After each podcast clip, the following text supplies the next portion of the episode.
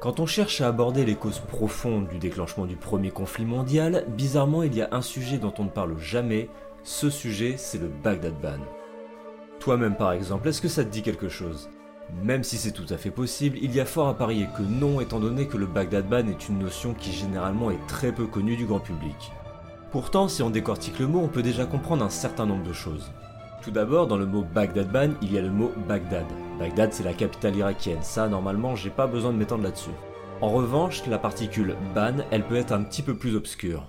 Si tu as des notions d'allemand, tu auras certainement reconnu le terme, mais si tu n'en as pas, sache qu'en allemand, ban renvoie au concept du train et de la voie ferrée.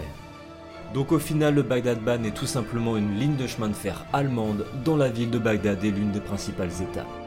Bon, je sais bien que si je m'arrête là, ça paraît un petit peu léger pour être l'une des principales causes de la Première Guerre mondiale, et tu te demandes certainement où est-ce qu'on s'en va avec ça. T'inquiète pas, je vais t'expliquer tout ça. Et crois-moi bien quand je te dis que le Baghdad Ban est probablement la cause la plus directe et la plus profonde de toutes les causes de la Première Guerre mondiale. Bienvenue sur Darksider, aujourd'hui sans surprise on parle du Baghdad Ban.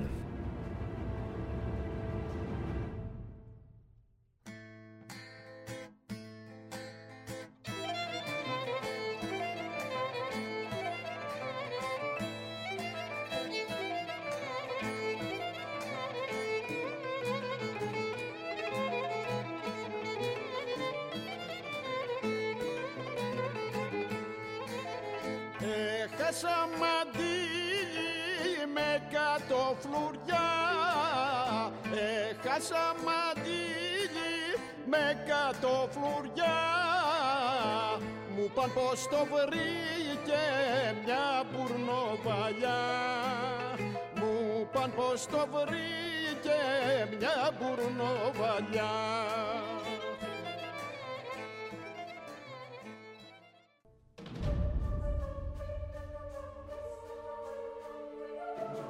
bien comprendre cette histoire, il convient de tout d'abord poser le contexte. Et pour ça, je t'emmène dans l'Europe des années 1890. À cette époque et depuis le début de l'ère victorienne, l'Empire britannique règne absolument sans partage sur les mers grâce à sa marine. Marine commerciale, mais aussi et surtout marine militaire. Et c'est justement grâce à cette marine qu'elle peut garder le contrôle sur les mers, sur le monde et sur ses colonies. Mais alors pourquoi la marine britannique est à ce point si puissante? Qu'est-ce qu'elle a de plus que les autres? Eh bien principalement deux choses. Une marine ultra moderne en termes de blindage, de puissance de feu et d'armement, mais surtout un nombre incalculable de navires. L'Angleterre est à cette époque le pays qui en compte le plus dans le monde entier. À elle seule, elle est capable de détruire les deux pays les plus puissants qui la suivent. C'est ce que l'Empire britannique appellera le Two Power Standard. C'est un protocole qui vise à avoir suffisamment de navires pour pouvoir détruire les deux pays les plus puissants derrière elle. L'Angleterre comptera en 1914 pas moins de 29 cuirassés de type Dreadnought, soit quasiment les deux tiers des cuirassés de l'entente. Et si jamais tu te demandes c'est quoi un Dreadnought, bah c'est tout simplement ce qui se fait de mieux en termes de navires de guerre à l'époque. L'Angleterre est le premier pays à avoir créé un Dreadnought et par la suite ils vont être de plus en plus copiés, notamment par l'Allemagne et les États-Unis. Jusqu'à présent, pour l'Angleterre, du point de vue de son hégémonie, tout se passe très bien, car il n'y a aucun pays en Europe qui peut prétendre à lui ravir la place de première puissance. Par contre, tout va commencer à partir en vrille à partir des années 1880. En 1882, le futur amiral Lord Fisher va faire une allocation publique devant l'établissement britannique pour défendre le point suivant. La Grande-Bretagne a grand besoin de rénover sa flotte. Et là, on peut légitimement se demander pourquoi il défend une telle thèse, puisque la Grande-Bretagne possède la flotte militaire la plus puissante au monde. Eh bien tout simplement parce qu'à la fin du 19e siècle, il y a un événement qu'on connaît tous sous le nom de Deuxième Révolution industrielle. Si la première révolution industrielle a mis à l'honneur la machine à vapeur, la deuxième révolution industrielle, elle, concerne l'électricité, mais surtout le pétrole. Jusqu'en 1882, le pétrole, ça n'a que peu d'intérêt, parce que même si on le connaît et on sait ce que c'est, ça sert uniquement de combustible pour les lampes à pétrole, donc c'est pas quelque chose de hyper intéressant. Par contre, ce que Lord Fisher a pu constater, c'est que les Russes, eux, ils s'en servent déjà du pétrole. Bien sûr, sous la forme du mazout, c'est pas vraiment du pétrole, mais ils s'en servent déjà dans la mer Caspienne pour pouvoir propulser leurs navires. Et les Russes sont les premiers à le faire parce que jusqu'à présent, toutes les marines du monde fonctionnent au charbon. Et quand on compare la propulsion au pétrole contre la propulsion au charbon, on se rend compte que le pétrole a énormément d'avantages. Déjà, un navire de guerre qui fonctionne au charbon crée un énorme panache de fumée au-dessus de lui, ce qui fait qu'il est repérable à des dizaines de kilomètres. Ça, c'est la première chose. La deuxième, c'est qu'un moteur au charbon demande entre 4 et 9 heures pour atteindre sa pleine puissance, alors qu'un moteur au pétrole, il atteint sa pleine puissance au bout de 30 minutes. Mais avant d'aller en pleine mer, il faut déjà charger tout le charbon sur le bateau. Et ça, ça prend 500 personnes pendant plus de 5 jours. Alors que pour la même quantité énergétique en pétrole, ça ne prend que 12 personnes pendant 12 heures. À ça, on peut aussi rajouter le fait que le moteur au pétrole est beaucoup plus léger que le moteur au charbon et qu'une flotte propulsée au pétrole a un rayon d'action près de 4 fois supérieur à une flotte propulsée au charbon. Donc à une époque où le contrôle des mers est un enjeu fondamental, avoir une flotte qui fonctionne au pétrole devient primordial. Par contre, ça prend du temps et c'est aussi un grand coût financier parce qu'il faut récupérer tous les bateaux, les mettre en cale sèche, retirer toute la machinerie qui permet de fonctionner au charbon et la remplacer par un mécanisme qui fonctionne au pétrole. Et dans un monde où la qualité de ta marine détermine directement ta capacité à gérer ton économie, toutes les grandes puissances de l'époque veulent se doter d'une grande puissance navale. Si le cas des États-Unis, de la France ou encore du Japon n'effraie pas la Grande-Bretagne, en revanche il y a un autre pays que craint la Grande-Bretagne, c'est l'Empire allemand.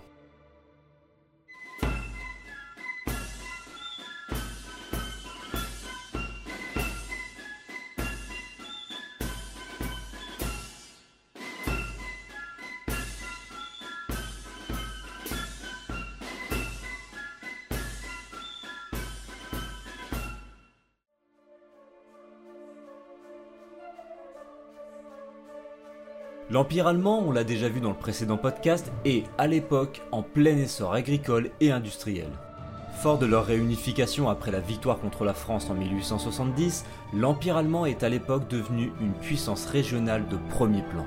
Il possède déjà l'armée la plus puissante de tout le continent eurasiatique et s'apprête à devenir une grande puissance navale.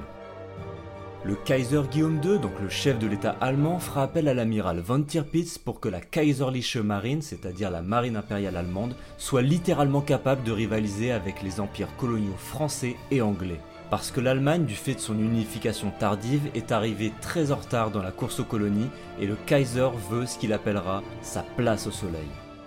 Les efforts de l'Empire allemand sont tels qu'en 1891, la marine allemande comptait 76 bâtiments de guerre, en 1901, elle en comptait 107 pour finalement en arriver à devenir à la veille de 1914 la deuxième puissance maritime mondiale juste après l'Angleterre. Bref, tu l'auras compris, entre la Grande-Bretagne et l'Empire allemand, les tensions sont quand même assez vives, et les deux pays vont littéralement s'opposer dans une course aux armements. Pour que tu comprennes bien les tensions qui existaient à l'époque, voici la déclaration de Bismarck en 1897. Je cite la seule condition qui pourrait mener à une amélioration des relations germano-anglaises serait que nous bridions notre développement économique, et cela, ce n'est pas possible. Et donc dans cette course aux armements, les deux pays vont bien évidemment vouloir moderniser leur flotte. Et moderniser la flotte, ça veut dire passer d'une propulsion au charbon vers une propulsion au pétrole. Seulement voilà, faire en sorte que les bateaux marchent au pétrole, c'est pas tout. Il faut aussi veiller à s'assurer d'avoir suffisamment d'approvisionnement en pétrole. Et s'il y a bien une ressource qui n'existe nulle part sur tout le continent européen, bah c'est bien le pétrole. Donc en plus d'opposer leur flotte, la Grande-Bretagne et l'Empire allemand vont chercher à contrôler l'approvisionnement du pétrole. À ce niveau-là, on serait tenté de dire que l'Angleterre, avec son grand empire colonial, est plutôt avantagée par rapport à l'Empire allemand en ce qui concerne l'accès au pétrole. Eh ben pas nécessairement parce que même s'il y a du pétrole sur son territoire, il est assez difficile d'accès. Premièrement, il y a bien évidemment le Canada avec la province de l'Alberta, et on sait que là-bas il y a énormément de pétrole. Seulement voilà, le Canada à l'époque n'est pas aussi bien loti que les États-Unis en ce qui concerne les infrastructures.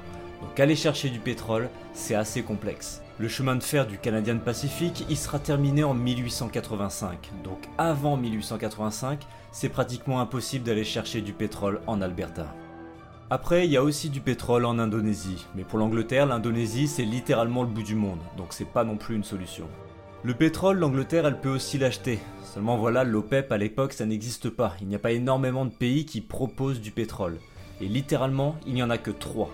Les États-Unis, la Russie et le Mexique. Il y a encore un problème avec ça, c'est que l'Angleterre a beaucoup de tensions avec les deux principaux.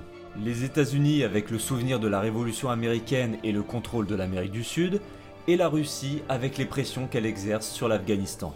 Tu me dirais qu'elle pourrait faire affaire avec le Mexique, mais le Mexique ne représente que 5% de la production de pétrole mondiale, donc c'est clairement pas suffisant. Concrètement, à l'époque, l'Angleterre, elle achète son pétrole aux États-Unis via la Standard Oil, l'entreprise des Rockefeller, mais c'est clairement une solution qui ne lui plaît absolument pas.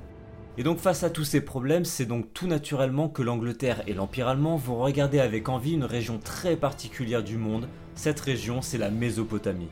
Parce que dès les années 1900, on sait très bien qu'en Mésopotamie, du pétrole, il y en a beaucoup, beaucoup, beaucoup. Ouais, sauf que la Mésopotamie, c'est pas un territoire libre et celui qui la veut la prend. Cette région, elle appartient à un empire, l'Empire ottoman.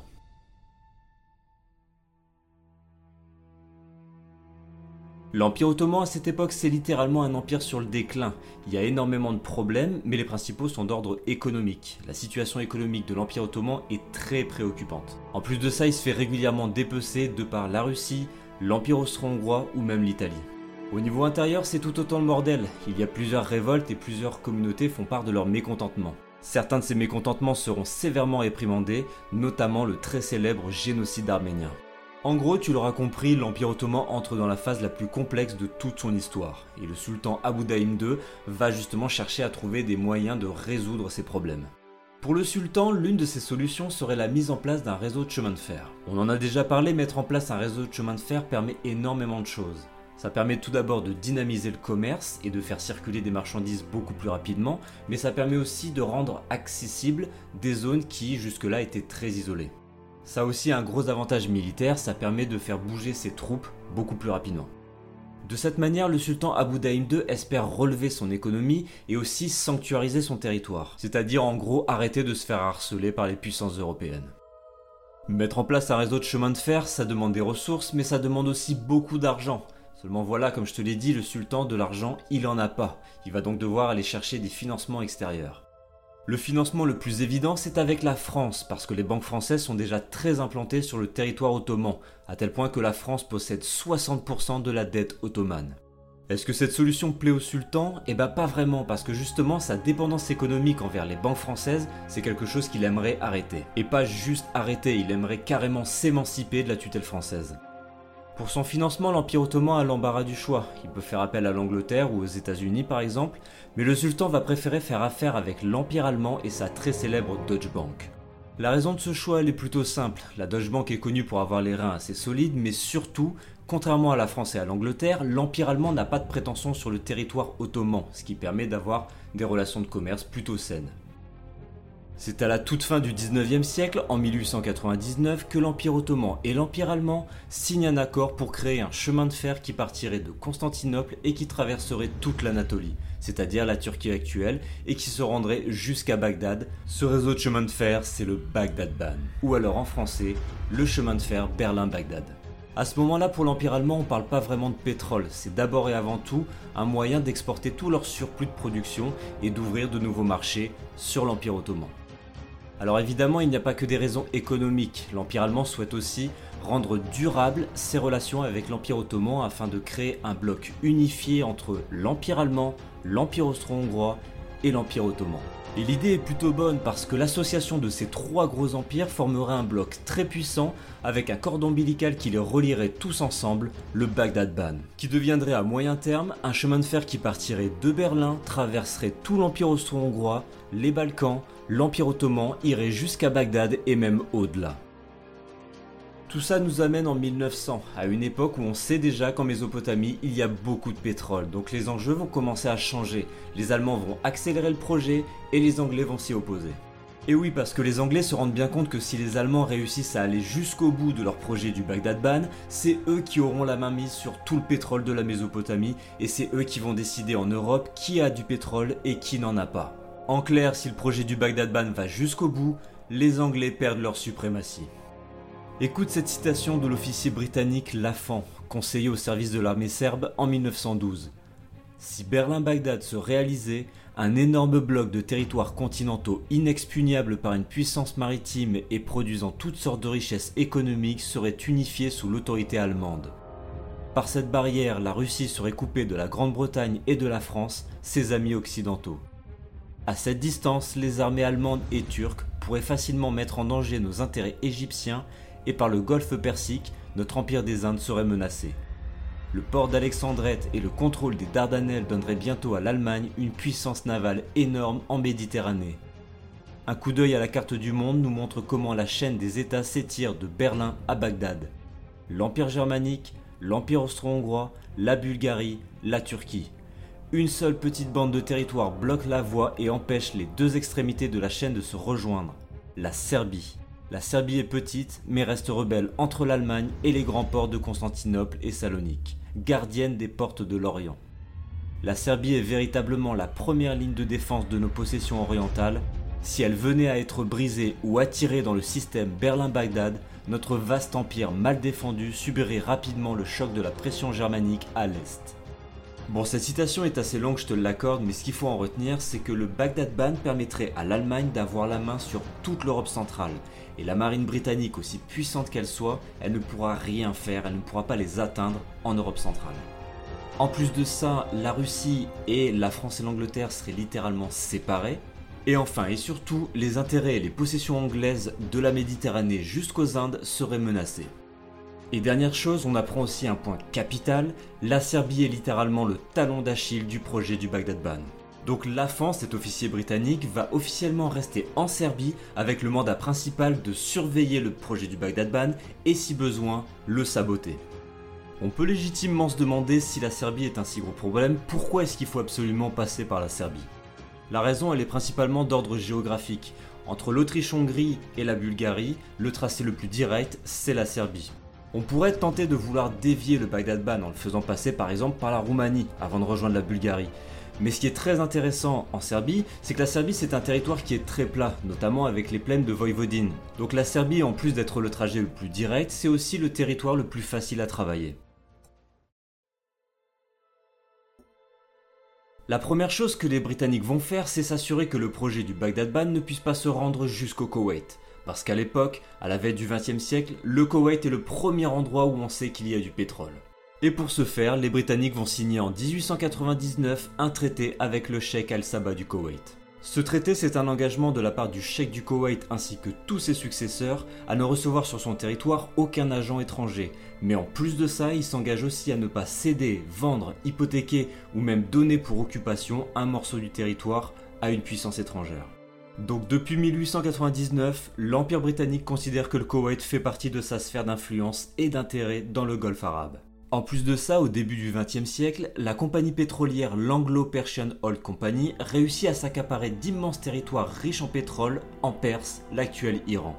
Donc là, tu comprends qu'au début du XXe siècle, on a d'une part l'Empire allemand qui poursuit la construction du Bagdad Ban, et d'autre part l'Empire britannique qui lui essaie de s'accaparer progressivement les différents champs pétroliers.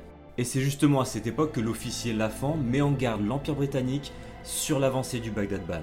Et donc si tu veux, c'est pas un hasard si entre 1912 et 1913, on a énormément de guerres balkaniques, entre la Serbie, la Roumanie, la Bulgarie, l'Empire ottoman, etc. D'ailleurs, cette région est surnommée à l'époque la poudrière. Et ça, il faut bien le dire, ça fait bien l'affaire des Anglais parce que si la région est instable, ça va être pratiquement impossible de faire passer une ligne de chemin de fer au milieu. À la même période, donc au milieu des guerres balkaniques, la Deutsche Bank commence à avoir des problèmes financiers pour terminer le Bagdad Ban. Ses ressources financières commencent à s'épuiser. En plus de ça, il commence à être assez évident qu'aller jusqu'au Koweït, ça va être compliqué parce que le Koweït, sous l'emprise des Anglais, fait clairement blocus pour empêcher le Bagdad Ban d'arriver jusque-là. Mais c'est pas très grave parce qu'encore une fois, à la même période, on commence à découvrir qu'en Irak, entre Bagdad et Mossoul, il y a aussi énormément de pétrole. Donc la Deutsche Bank espère justement pouvoir exploiter ce pétrole afin de pallier à ses problèmes financiers. Et pour ça, elle négocie une entente avec le gouvernement de l'Empire ottoman. Cette entente prévoit de pouvoir exploiter le pétrole autour du Bagdad Ban. Ça ira bien au-delà de ses espérances parce que l'Empire allemand va obtenir une concession pour exploiter tout le pétrole qu'elle désire autour du Bagdad Ban. Et quand je dis autour du Bagdad Ban, c'est sur une distance de 20 km de part et d'autre. Donc, dans les 40 km qui entourent le Bagdad Ban, ça appartient économiquement à l'Empire allemand. Pour officialiser les choses, entre 1912 et 1913, les Allemands vont présenter au Reichstag un projet de loi pour créer une compagnie d'État pour le développement d'exploitation des ressources pétrolières. Ce qui veut dire que dès que le Bagdad Ban arrivera entre Bagdad et Mossoul, les Allemands vont être capables de récupérer tout le pétrole qu'ils veulent et le transporter par voie ferroviaire jusqu'à Berlin tout en étant protégés d'un blocus naval de la part des Anglais.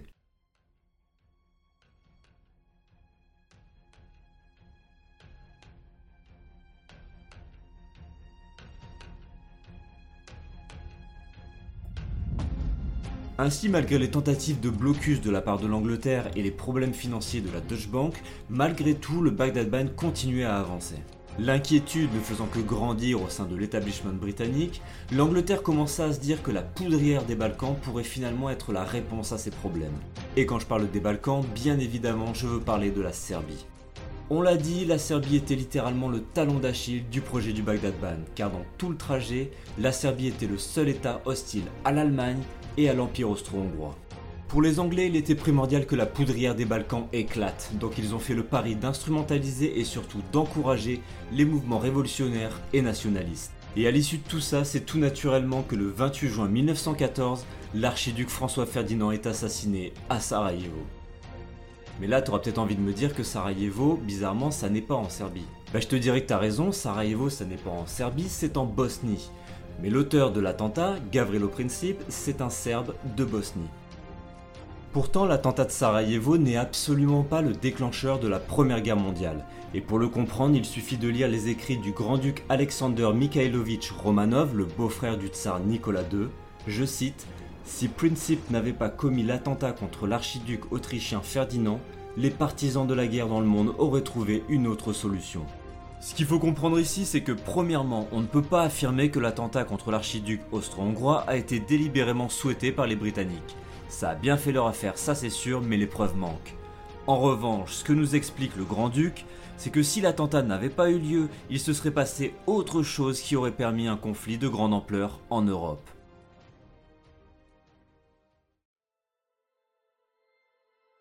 Lorsque la Première Guerre mondiale éclate et que l'Angleterre entre en guerre contre l'Empire allemand, au départ elle ne fait pas beaucoup parler d'elle.